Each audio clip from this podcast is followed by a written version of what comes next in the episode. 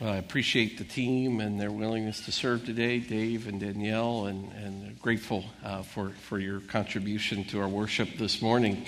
I want to give you a, a quick update on the daddy daughter date night uh, last week, uh, or last night, actually. Uh, it, went, it went real well. However, uh, uh, Glenn Goodman stood my daughter up, so I had to take her once he realized that uh, if he was going to play the, the, the, role of dad, that he would have to also help with college tuition, he kind of backed off and suddenly, uh, suddenly it became a different. So I, I took her. Uh, I'm a little sore this morning after the, the hoedown dancing or whatever we were doing. And, and, uh, and, and I asked Faith, I said, Are you sore? And she said, Yes, I got this crink in my neck. I think it had to do with the dipping that I was trying to do or something, but, but we survived. So anyway, uh, thanks to the pink group and uh, putting that on, and, and, several of us had a, a, very nice, nice evening with our, our beautiful daughters. I'm going to invite you to turn with me to Hebrews chapter 12, the 12th chapter of the book of Hebrews, where we're going to be landing for the next few weeks. In fact, uh, I, do you mind if you will stand? Let's stand together in deference to God's word. Pray this prayer with me. Lord, this is your word to me today. May it be a lamp unto my feet and a light unto my path. Help me to hide this word in my heart that I might not sin against you. May I pray it in, read it through, live it out, and pass it on. Amen. Amen. We're beginning here with verse 1. Hebrews chapter 12, verse 1. Hear the word of the Lord. Therefore, since we are surrounded but by such a great cloud of witnesses, let us throw off everything that hinders and the sin that so easily entangles. And let us run with perseverance the race marked out for us, fixing our eyes on Jesus, the pioneer and the perfecter of our faith. For the joy set before him, he endured the cross, scorning its shame, and sat down at the right hand of the throne of God. Consider him who endured such opposition from sinners so that you will not grow weary and lose heart. May God add his blessing to his word. Please be seated. Well, this morning we are kind of starting out a, a new series of messages that will, that will, in fact, lead us up to Resurrection Sunday. Uh, on Wednesday, as has been noted, we begin the season of Lent. Let me just reinforce that. You're invited to join us for an Ash Wednesday service, 7 o'clock here. That's kind of a con- contemplative service. It's a service of repentance, and, and uh, I, I really encourage you to be a part as we go in this journey of Lent together.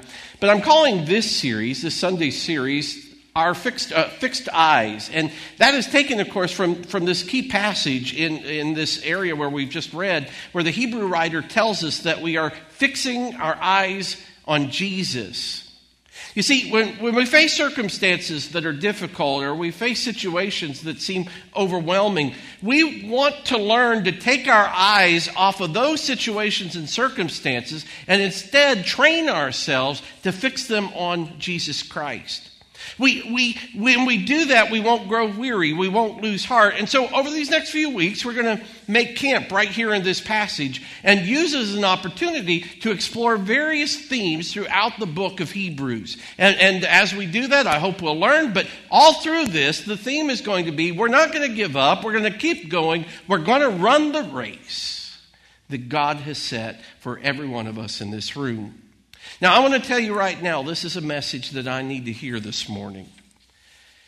As we are going through this time of transition with worship and leadership in that area, there have been moments, as some of you know, that I've just been down and I've been exhausted. And to be honest with you, I, I, I at times kind of, mm, kind of go into that measure of being sorry for myself. Uh, I told the staff the other day, I just said, I, am worn out and I'm not motivated like I think I should be. I'm not doing the things, some of the things I, I really think. And you know, sometimes with grief that, that comes because there is a sense of, of loss.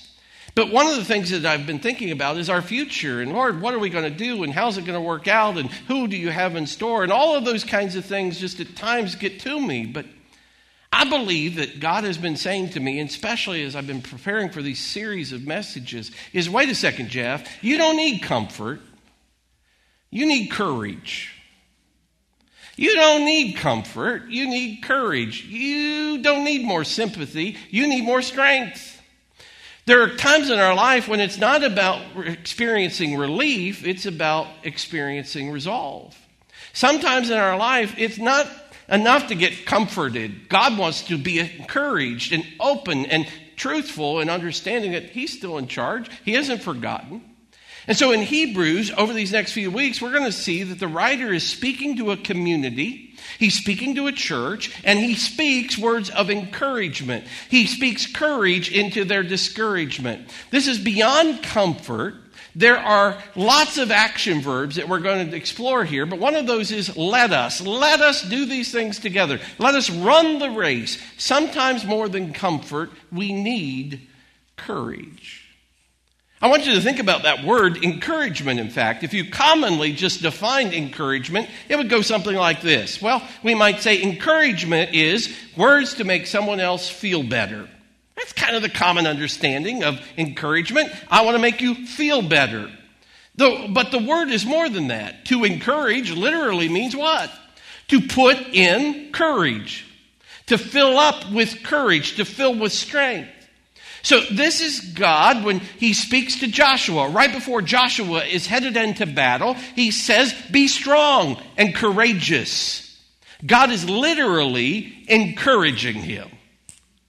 There are moments in life when we're going to need courage. There, and the Hebrew writer knows this. He is very clear. He says there are going to be times, it's coming, there's going to be a moment when you're going to be discouraged. You're going to feel overwhelmed. You're going to feel beaten down. You're going to feel bad. You're going to even feel abandoned. And when that happens, here's what you need to do. And I want to go that, through that with you. The first thing you'll notice here in this passage is, is the Hebrew writer says, Remember the witnesses. Remember the witnesses. Verse 1 in this passage says, Therefore, since we are surrounded by such a great cloud of witnesses. So Hebrews is telling us if you feel like your courage is slipping away, and does anyone feel like that this morning? That their courage is just slipping away. If you feel like giving up, remember the witnesses. Remember the witnesses. Now, the writer here in chapter 12 begins with this word, therefore. Now, in Scripture, if you've studied uh, at any length of time, you begin to understand that there are certain words that are clues and, and, important. Therefore is one of those words. Therefore is one of those words where he is making a point out of a statement or, or uh, argument that he has already made. And so the word therefore is pointing to what he has just stated, it's pointing us back. And in this case, as he begins chapter 12, he's actually causing us to think about what I just said in chapter 11. And if you know anything about the book of Hebrews, you know chapter 11 is a pretty important chapter. It's often called the Faith Hall of Fame. In Hebrews 11, there is this remarkable checklist of people who have gone before, who have had it hard in many cases, and yet they were faithful throughout. They had faith in God when circumstances and situations seemed impossible. So, therefore, is pointing us back to that chapter, and it describes people in that chapter, the people who have already run the race faithfully, as a great cloud of witnesses. Now, there are a couple of ways we might think about this word cloud. When you and I think of a cloud, you and I begin to see a, a white mass kind of floating through the sky. But that is not really the image here. He's not talking about people sitting in clouds. Sometimes we have a view of heaven like that, don't we? We're just kind of sit in a cloud and watch. No, that's not the word that this is describing. That's not the image here at all. In fact, the image is, is that there is, a, there is something that is all encompassing. It fills the sky. You could almost think of it as fog, where everywhere you are, you are surrounded by it. The word cloud here is a surrounding mass. You are in the thick of it, surrounded by it. Cloud was commonly used, therefore, as a metaphor for what a crowd was like. You know, if, if, if you've ever been to Disney and You're just surrounded by people, people everywhere, people upon people, and the mass of people. That would be the kind of image that we have here. If you get on Facebook and you post something, the people who read your posts and respond to it, that's kind of the cloud. So the Hebrew writer says, look, when you grow weary, and you're going to grow weary, when you get tired and you're feeling frustrated, and you will get tired and you will feel frustrated, remember you are surrounded by a cloud. Everywhere around you, you can't see it, but everywhere around you, they see you. These people who have gone on before, you are gone on before you are now witnesses. But let's go further. We've talked about therefore, we've talked about cloud, but what about the word witnesses? It's amazing to me, but this could be used in a couple of different ways. One way to define witness is someone who sees something, right? I witness. I am a witness. I saw it. And maybe that's the idea here. The image might be that we are surrounded by these heroes of faith who are now watching us. They see us. They're in heaven looking down and they're watching us run the race. And that's the idea that I kind of grew up with. Uh, the Living Bible, for instance, paraphrases with this idea in mind. It says, Since we have such a huge crowd of men of faith watching us from the grandstands. The idea is that there's this great group of people who are watching us and they're cheering us on and hoping that we make it. Now, all of us in this room can relate to that. If you've ever had a, a child and, and, and you cheered them on in a football game, Joshua, my second oldest son, is down at Asbury and he joined the, the tumbling team. It's a gymnastics kind of a group and, and it's a ministry. It's a really great thing. And, you know, in April they have what's called a gym jam and, and Uh, the whole campus comes together and, and, and hundreds of people will come in and they'll just watch them do their flips and their flops or whatever they do. And Mary and I will get to go down that and we will enjoy it. We will cheer him on and it will be fun. Now, that is the image that a lot of us have in this passage. And by the way, that's not a bad image. It's not a bad interpretation. And it's the one that I probably have been most familiar with when I think about this passage. But there's also another way to think about this word.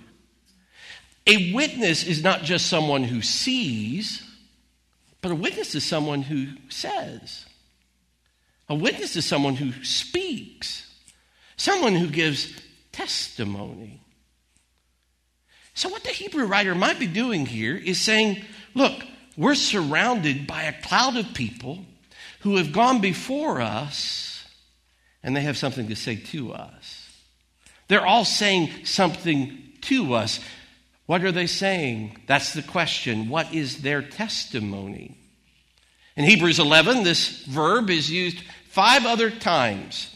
Let me give an example. In verse 4, the Hebrew writer begins his list of heroes of faith, and it says, Abel still witnesses. It's the same word. He still speaks, even though he is dead. Now, we talked a little bit about this story last week, but in Genesis, after Cain killed Abel, God says to Cain after this murder, Your brother's blood cries out to me from the ground. In other words, even though he is dead, he's still speaking, he still has something to say. Hebrews is telling us that Abel still has something to say to you and to me. Even though he's in heaven, he continues to testify. He continues to have something to say to us. So, are you with me? Oh, help me out here because I feel like I'm struggling. You guys got to give me some, some affirmation or something. Encourage me, please. Thank you. The question is then, what are the witnesses saying? And I would challenge you to read Hebrews 11 with that in mind. Think about Abel. Abel, he makes an acceptable sacrifice to God, and Cain does not. Now, what happens? Well, the implication is, is that Abel obeyed God. He had a right heart for God, and his sacrifice made him righteous. It meant that, that he was in right relationship with God. But think about this what happens to Abel? He dies. He gets murdered. Listen, he does the right thing, and his brother kills him. Yet Abel's story speaks to us. So, what does Abel tell us? Well, one of the things is that when God makes it clear what an acceptable sacrifice is, go with that. God has given us a perfect remedy for sin. Jesus Christ is our acceptable sacrifice. If God said the blood of the Lamb provided for your forgiveness and overcomes your sin and your shame, then we better believe Him. God has provided a sacrifice. Go with that. The Bible says, Revelation 1 5, to him who loves us and has freed us from our sins by his blood. Abel keeps telling us do the right thing, no matter the consequences. Don't give up. Keep trusting in the acceptable and perfect sacrifice that God has given us Jesus Christ, his Son. But if you go on, there are other passages, there are other people, there are great examples for us. Verse 7 tells us of Noah. And it says, Noah by faith, when warned about things not yet seen. So remember the story of Noah. He's warned about a flood that's coming, but he's never seen rain. So, when warned about things he's never seen, in holy fear, he builds an ark to save his family, Hebrews says. So, by faith, he builds an ark, and you think, well, okay, all right, he built an ark. But do you remember how long it took him to build that ark? It took him 120 years to build that ark. Now, we've just gone through our project ourselves. It took a year, and you've about had enough of it, right? Man, the holes in the wall and the dirt and the mess and the parking and all of those things. Some of you just said, hey, we'll be back after it's done. That's how some of you were, and I understand. Think about poor Moses, think, or, or Noah. Think about the expense, the time. And Noah also had a group of people who were always there discouraging him. And yet he kept on.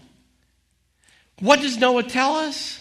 As a witness, as he testifies, he sees us running our race, and I think he might say, I know you're tired. I know the progress is slower than you would have hoped, but listen, the rain comes. We see this theme throughout Scripture. God is rarely early, but he's never late and that you can trust Him, even when it seems like you can't. There's a song that we've sung here every once in a while, and it's kind of popular in worship, or it was maybe a year or so ago. But it goes like this something along the lines in one of the, and I don't even know the name of the song. That's how ignorant I am at times. But, but it says, You're never going to let me down. And I said to our staff one day, I said, Listen, we're not going to sing that anymore because it's too trite. Because I know that I've felt let down. God's let me down. There have been moments, and you probably have experienced it too, where God, I don't get it. I'm hurting here. You disappointed me. This is this has frustrated me. This has hurt me. Have you ever felt let down by God? Many times I felt let down. Things didn't go like I thought they should or would. Noah would tell us listen, faith is sometimes waiting and waiting, and it's hard.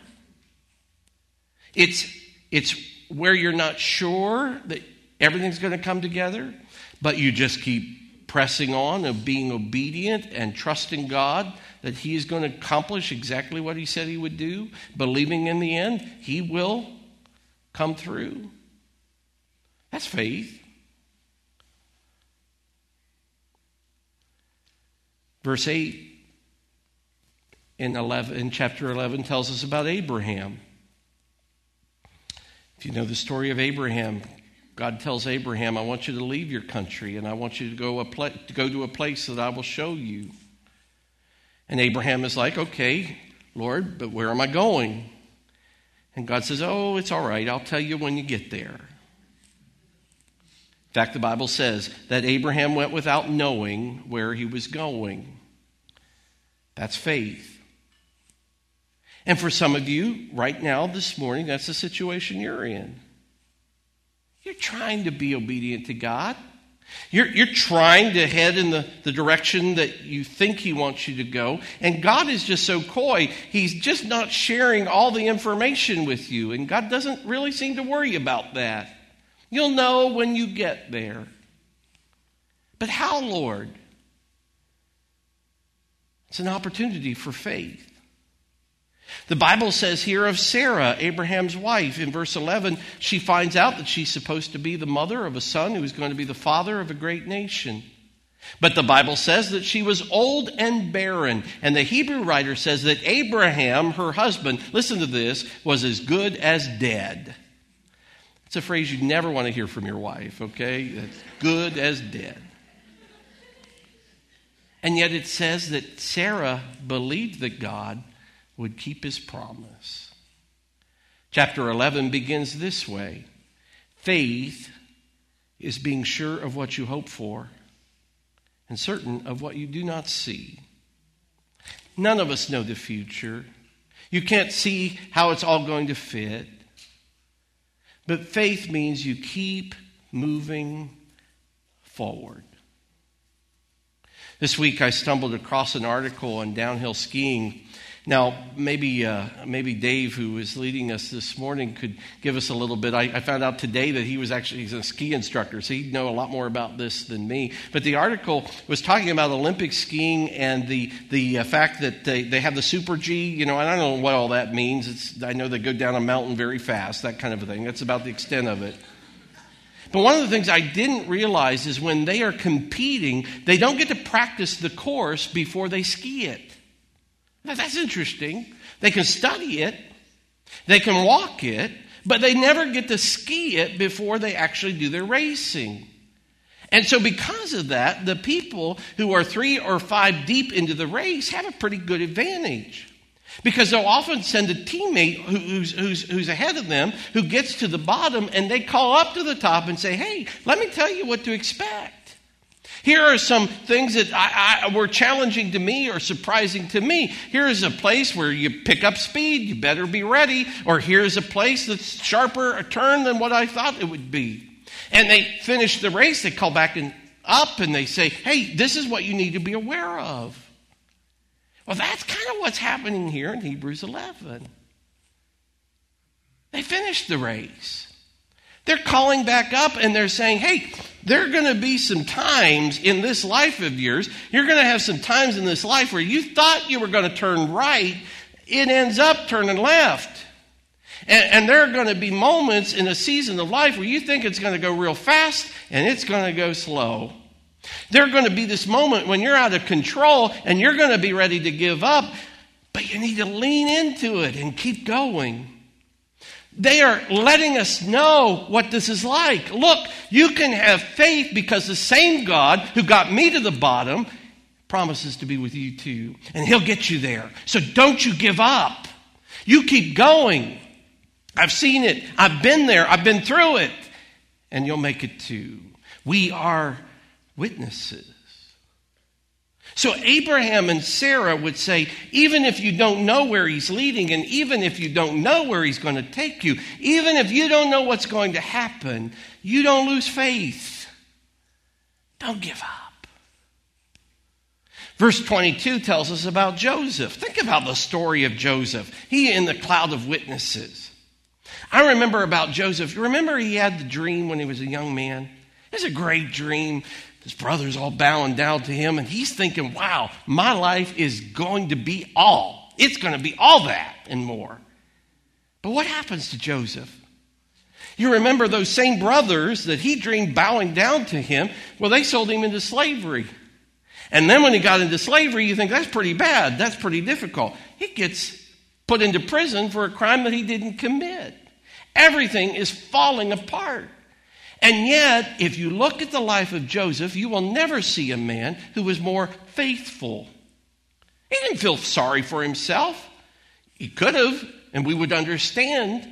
And yet, one of the things that will happen to you as you look at the witnesses, as you look at their stories, I promise you, it'll give you some perspective, won't it?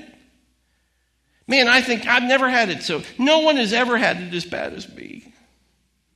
No one has had to go through what I've gone through. Oh, if we would look at the stories, we'd see our lives a little bit differently. In January, I was following the story of a pastor in Nigeria who had been abducted by an Islamic extremist group. His name was Reverend Lawan Andimi.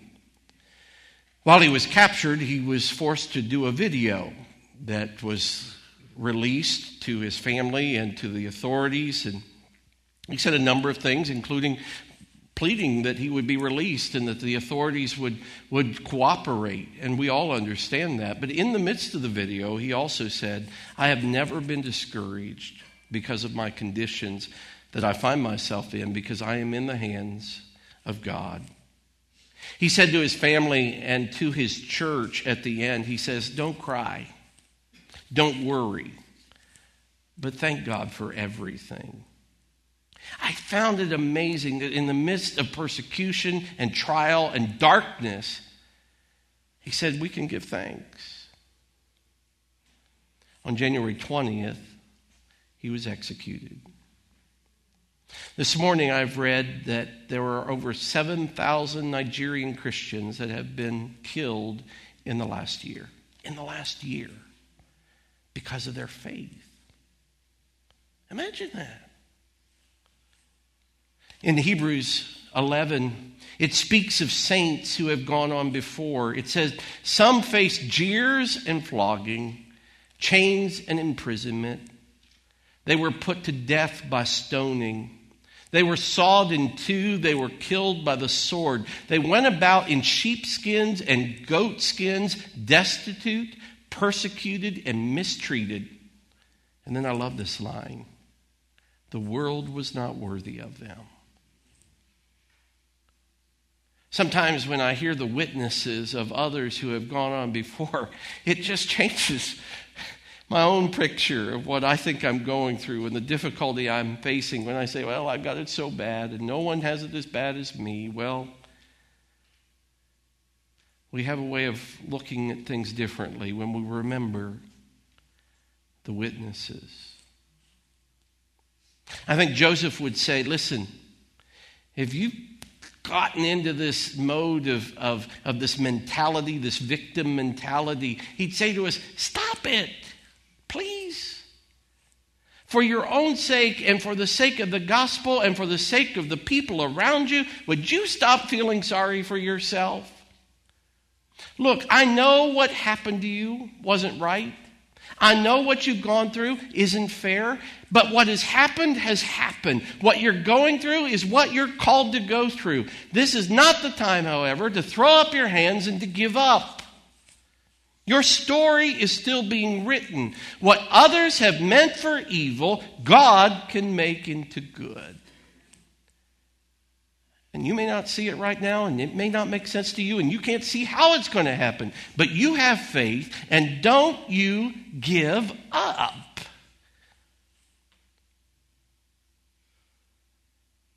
Verse 31, uh, this is my last one.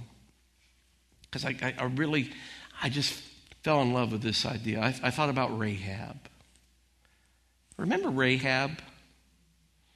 Prostitute, Old Testament. And yet, God uses a prostitute to help save his people. What would she say to us? Look, I think she'd say, I think she'd say, Look, I, I, I know you feel weighed down about your past. I know you've blown it. I know you did it big time, and, and, and there are some things that you'd rather forget. Okay. But God has the power to change your life and to redeem your soul and to use you marvelously. Don't you give up. Keep going. The great cloud of witnesses. So here they are. Let's bring on up here. Think about this great cloud.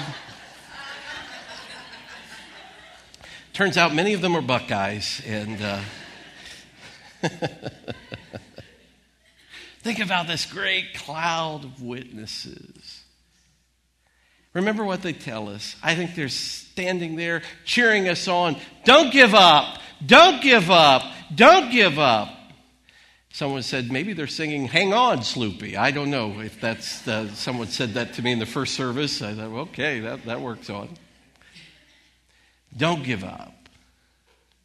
But secondly, I think they might be chanting something else. Now it's your turn. It's your turn. It's your turn. We suffered. We sacrificed. We weren't perfect. But God was faithful. And now it's your turn. It's your turn to tell the story. It's your turn to be redeemed. You keep the faith. You keep being faithful. Remember the witnesses. Lord, may I be one of them.